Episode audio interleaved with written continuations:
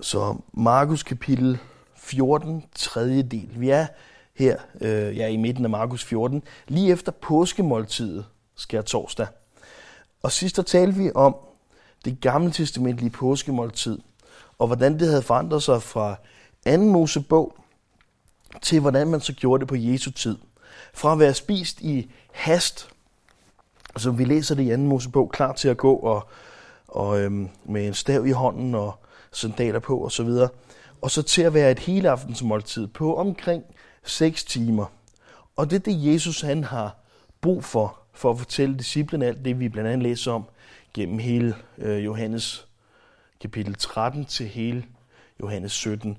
Det her, hvor Jesus han gør det gamle testamentlige påskemåltid til den nye testamentlige nadver, som vi kender den i dag. Måltid, hvor vi i kommer ham, og hvor vi forkynder hans død, indtil han kommer. Og vi talte om, hvordan Jesus han både kunne holde påske og være påske. Hvordan han kunne holde påske og, og spise påskelammet med sine øh, disciple, og hvordan han samtidig dagen efter kunne blive korsfæstet, samtidig med, at påskelammene blev slagtet, øh, fordi han var fra Galilea, og, og der var en lille forskel på, hvordan de holdt påske. Så vers 26 i Markus 14. Og da de havde sunget lovsangen, gik de ud til oliebjerget, og Jesus sagde til dem, I vil alle svigte, for der står skrevet, jeg vil slå hyrden ned, så forne spredes. Men efter jeg har opstået, går jeg i forvejen for jer til Galilea. Peter sagde til ham, om så alle andre svigter, så gør jeg det ikke. Men Jesus sagde til ham, sandelig siger jeg dig, allerede i nat, før hanen galer to gange, vil du fornægte mig tre gange. Men han forsikrede endnu stærkere, om jeg så skal dø sammen med dig, vil jeg aldrig fornægte dig. Og det samme sagde også alle de andre. Så Jesus han kommer her med en meget dårlig nyhed og en meget god nyhed.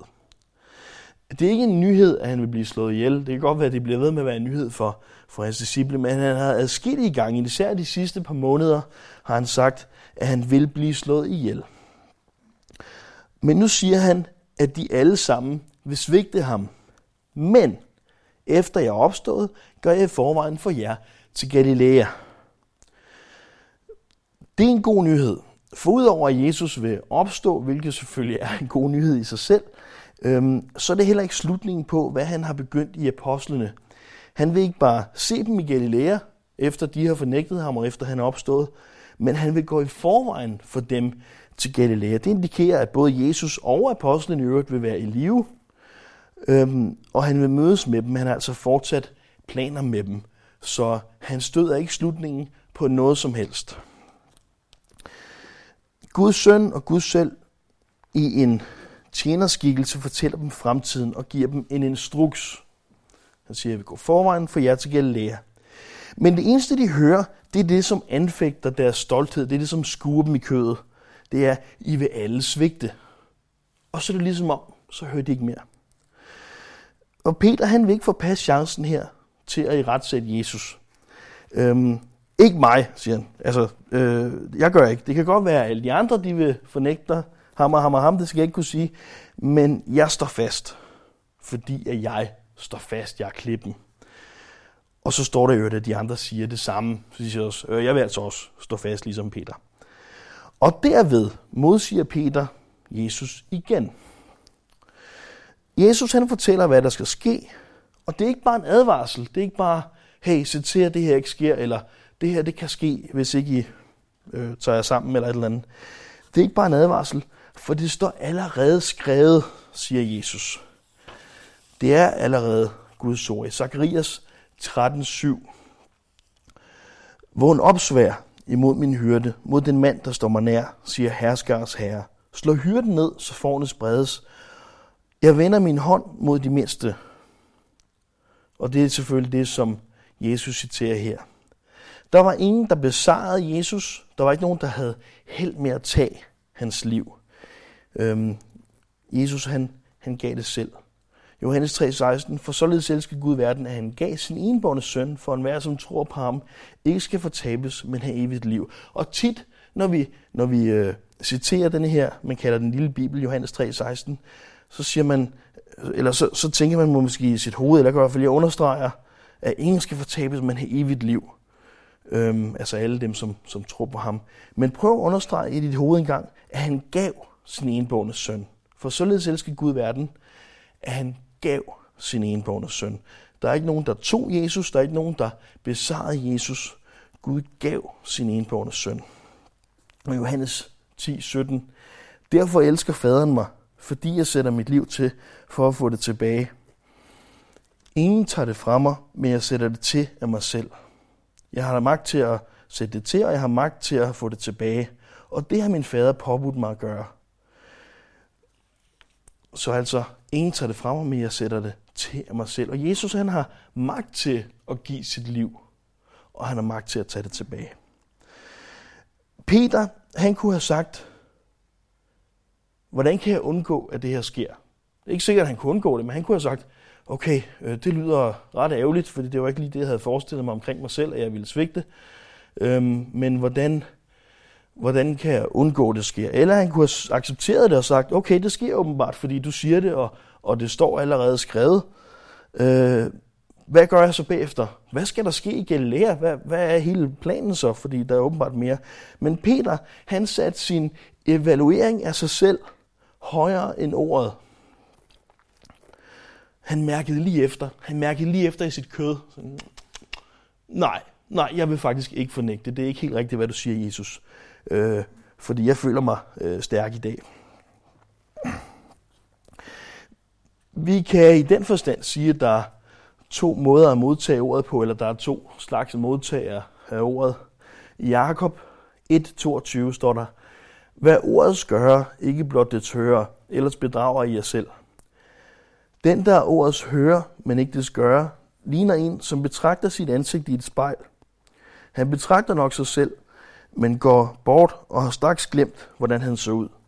Men den, der fordyber sig i frihedens fuldkommende lov og bliver ved den, og ikke er en glemsom hører, men en gerningens gør, han skal være salig ved det, han gør. Der er altså tale om to typer her. To forskellige øh, personer. Den ene vurderer, om han er enig og vil efterkomme det, han hører. Det er ham, der, der kigger i et spejl på noget overfladisk. Altså sådan et, øh, et spejl dengang, sådan noget højpoleret øh, metal. Så han, han kigger i et spejl, og så vurderer han, at det her er noget, jeg vil efterkomme. Den anden, han lytter og fordyber sig, og han lytter som, instru- som til en instruks, han allerede har tænkt sig at efterkomme.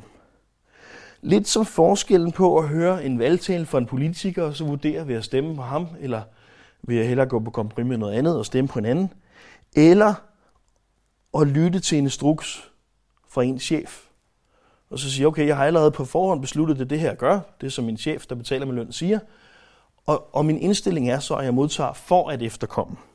Det er de to typer her. Og man kan sige, her der, der er Peter den, som vurderer først. Så siger jeg, det er noget, jeg, jeg, jeg vil tro på det her, Jesus siger her. Og så mærker han efter selv og siger, nej, nej, jeg vil stå fast. Han er altså ikke i Jakobs forstand en ordets gøre her.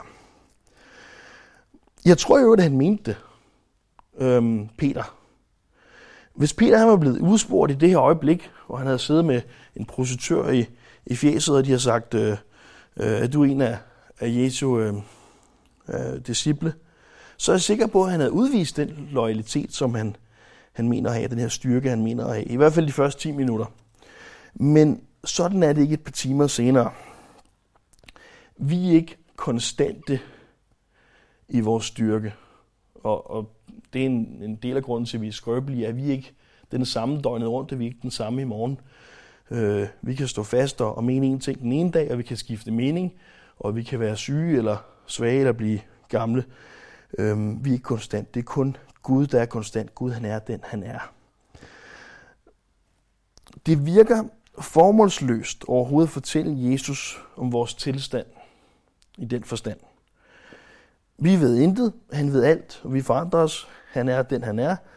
Øhm, og dog så gør vi det indimellem. I en vis forstand, siger vi, Jesus, nu skal jeg fortælle dig, hvad der vil ske, og hvad jeg vil gøre. Jeg vil gøre sådan og sådan i mig selv. Eller vi kan have en tendens til at sige det med andre ord.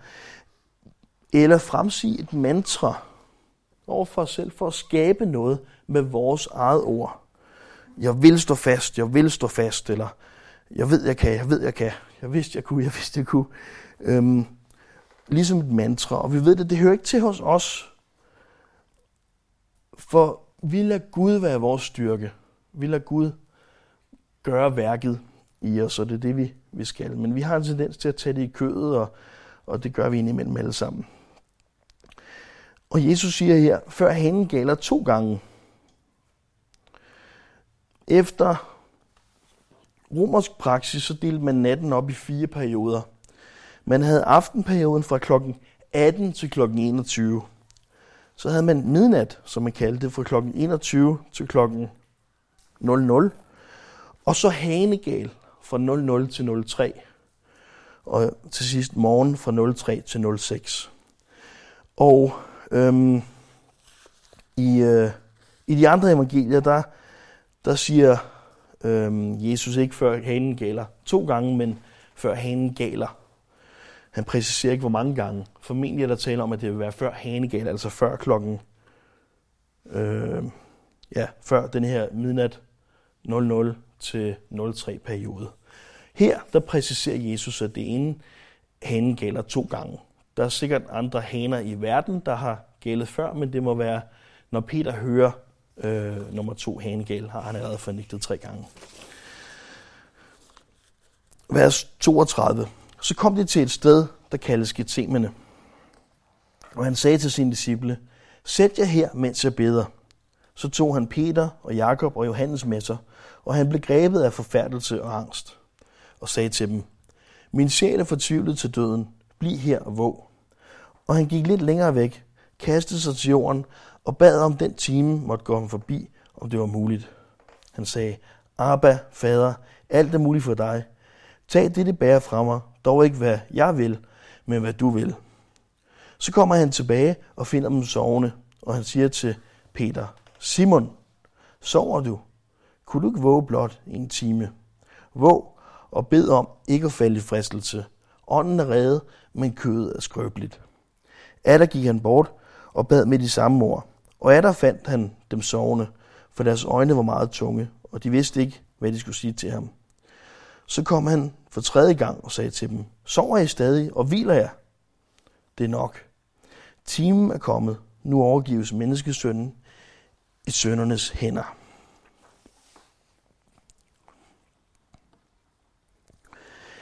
Vi ser ikke ret ofte Jesus bede sine disciple om at gøre noget for ham. Øh, altså for ham selv. Når, når Jesus beder sine disciple gøre et eller andet, så plejer det at være for andre. Det er ikke så tit, at vi ser ham, øh, at de skal gøre noget for ham. Og vi ser ham ikke som regel blive øh, grebet af, af forfærdelse og angst.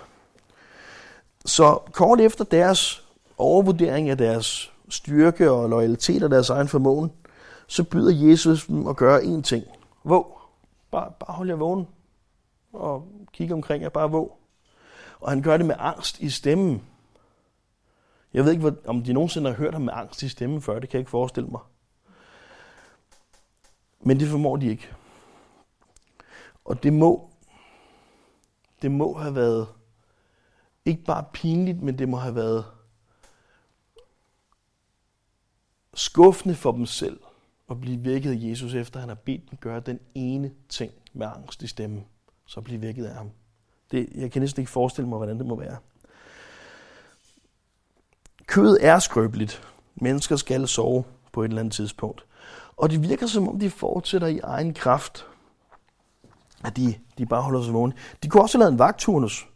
Så en står op, og de to andre sover på skift. Men de er ikke soldater eller bevogtningsfolk. Og hver gang Jesus kommer, så finder han dem, øhm, mens de trækker torsk i land. For de fisker. Øhm, om ikke andet, så det her en lektie i ikke at gøre tingene i egen styrke. Jesus han siger nemlig en anden ting. Han siger bed. Fordi kødet er skrøbeligt. Og de bliver ved med at prøve deres eget kød.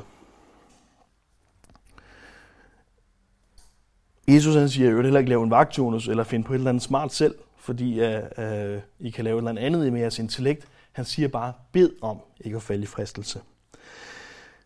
Gethsemane øh, betyder olivenpressen, og Gethsemane have var mere en, en plantage end en have, øhm, ja, hvor der selvfølgelig øh, var dyrket en masse oliven, og der kan meget øh, vel have stået en olivenpresse, øh, som de fleste af os har set i Israel, hvor man pakker oliven i sådan et kurv eller net, og så presser man den med stor vægt, så olien kommer ud. Og det er ganske givet også en rammende beskrivelse af Jesu tilstand. Vi ved fra Lukas 22, at Jesus han svedte blod.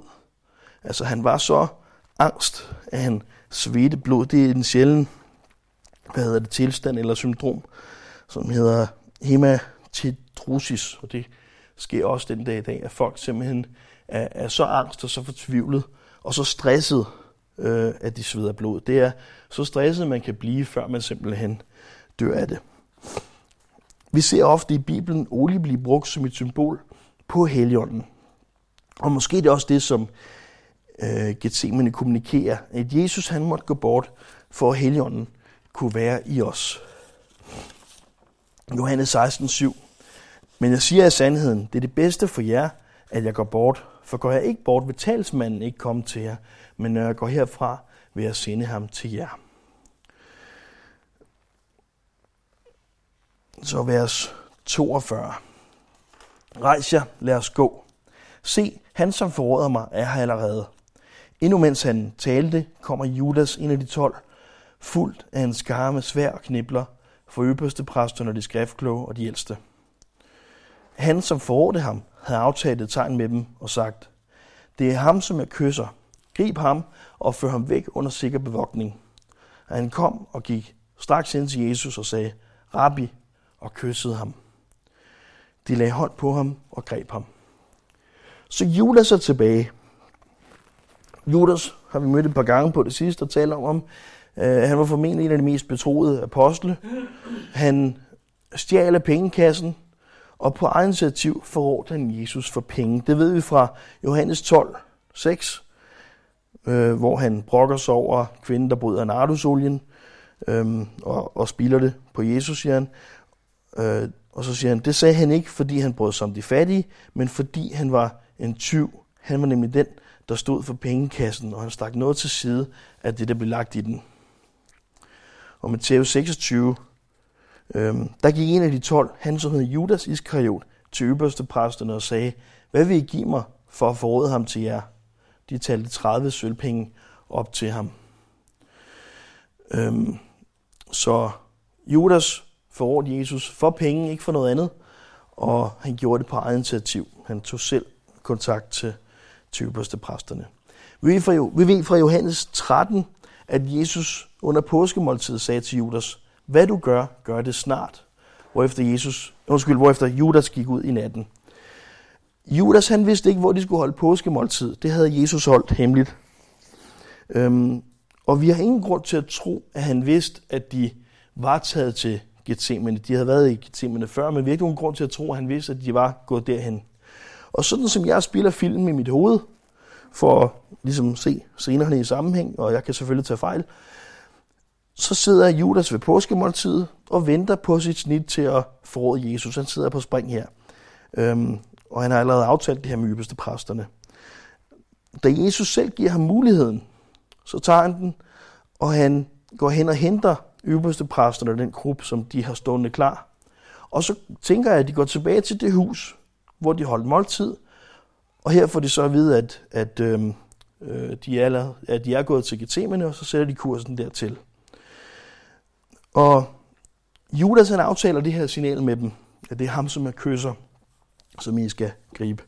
Øh, formentlig et forsøg på at, at kunne skjule sin ugerning.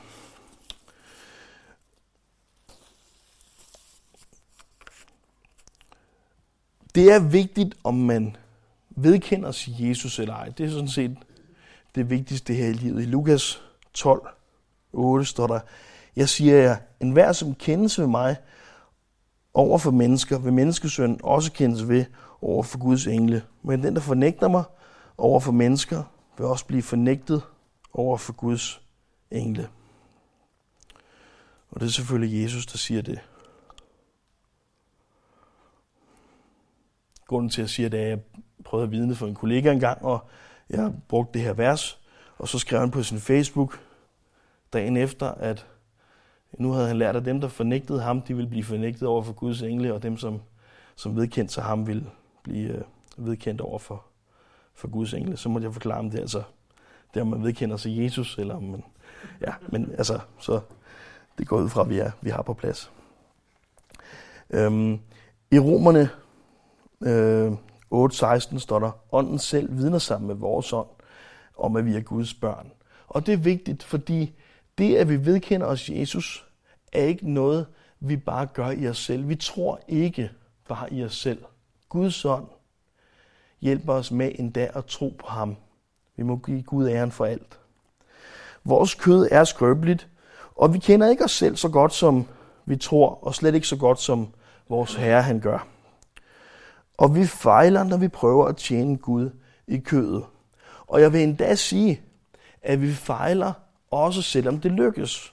Hvis jeg stiller et mål, der er småt nok til, at jeg kan tjene Gud i kødet, og det lykkes mig, vil jeg endda sige, at jeg har fejlet alligevel, fordi jeg har gjort det i mig selv. For når vi gør noget i os selv, så er det ikke Gud, der får hele æren. Jeg ved ikke, om I har den fornemmelse af, at man søger nogle lovsanger, og så beskriver de faktisk hele teksten, man skal gennemgå meget bedre, end man, man selv havde forberedt sig. Det er selvfølgelig ikke så mærkeligt for dem, der har lavet de lovsanger, jo inspireret af ordet, og har også brugt nogle timer på det. Men, øhm, men det var noget af det, vi sang. Øh, det, det er vigtigt, at vi gør tingene i ånden. Dels fordi så lykkes det, og dels fordi det er sådan, vi giver Gud æren. Og vi fejler, når vi prøver at tjene Gud i kødet. Zacharias 4:6 Ikke ved magt, ikke ved styrke, men ved min ånd, siger herskers herre. Senere, da apostlene de prædiker Jesus som Messias, øhm, så bliver de pisket, og, og senere det, der er værre. Traditionen siger, at alle andre end Johannes øh, led martyrdøden, og Johannes han døde så i, i fangenskab, som ja, en anden form for martyrdød måske. Øhm, efter hele sit liv at have stået fast i troen på Jesus. Men vi ser deres attitude første gang, de øh, for pisk her i Apostlenes Gerninger 5.41. Der står der, de forlod så rådsalen, glade fordi de var blevet anset for værdige til at blive vandæret for Jesu navns skyld. Både i templet og hjemme fortsatte de hver dag med at undervise og forkynde, at Jesus er den salvede. Så der var en forskel på, øhm, øh, sådan som det går her, hvor de alle sammen øh, øh, ja, øh, løber deres vej, og, og så til øh, det, der sker, når de, når de prædiker Jesus, og de bliver pisket, står der, de, de, øh, de var glade for at være blevet set værdige til at blive vandæret for Jesu navns skyld. Og forskellen, tænker jeg, at de gør det i ånden. De er på det tidspunkt, de modtaget helligånden, og på det her tidspunkt står de fast i ånden. De er fundet værdige, det vil sige, de har fået en ny chance. Sidst gik det ikke så godt, der blev de fornægtet, men nu er de fundet værdige til at overhovedet, at nogen bruger tid på at vandære dem for Jesu navn. Så de har sådan en chance øh, igen, eller en ny, en ny chance, et nyt liv i Jesus, og en ny tjeneste med ham. Og må det være os, må, det, må vi være dem, der lever og tjener ved Guds ånd alene, så vi kan gøre det af Guds nåde til Guds ære. Jeg ved ikke, om jeg fik præciseret det med hanegal godt nok, og hvor vigtigt det egentlig er. Øhm, men det er selvfølgelig her, hvor der er nogen, der påstår, at Bibelen modsiger sig selv, fordi i Matthæus 26 står der, Jesus sagde til ham, sandelig siger jeg dig, i nat før hanen galer, vil du fornægte mig tre gange. Øhm, og øh, i Markus 14, men Jesus sagde til ham, sandelig siger jeg dig, allerede i nat før hanen galer to gange, vil du fornægte mig tre gange. Og Lukas, øhm, men han svarede, jeg siger dig Peter, hanen når ikke at gale i nat, før du tre gange har fornægtet dig, at du kender mig. Og Johannes øh, 13. Jesus svarede, vil du sætte dit liv til for mig? Sandelig, sandelig siger jeg dig, hanen skal ikke gale, før du har fornægtet mig tre gange. Øhm, og som sagt, øh, i alle fire evangelier profeterer Jesus, at en hane vil gale, samtidig med, at Peter fornægter Jesus tredje gang. Øhm, Matthæus, Markus og Lukas fortæller os, at det her det fik Peter til at huske, at Jesus havde forudsagt det. Og det er ligesom det, der er hele ideen, det er det, der er hele formålet her.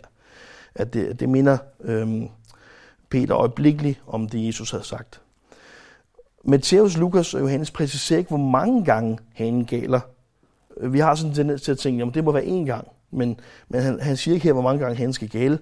Men, han, men bare effekten, det har på Peter.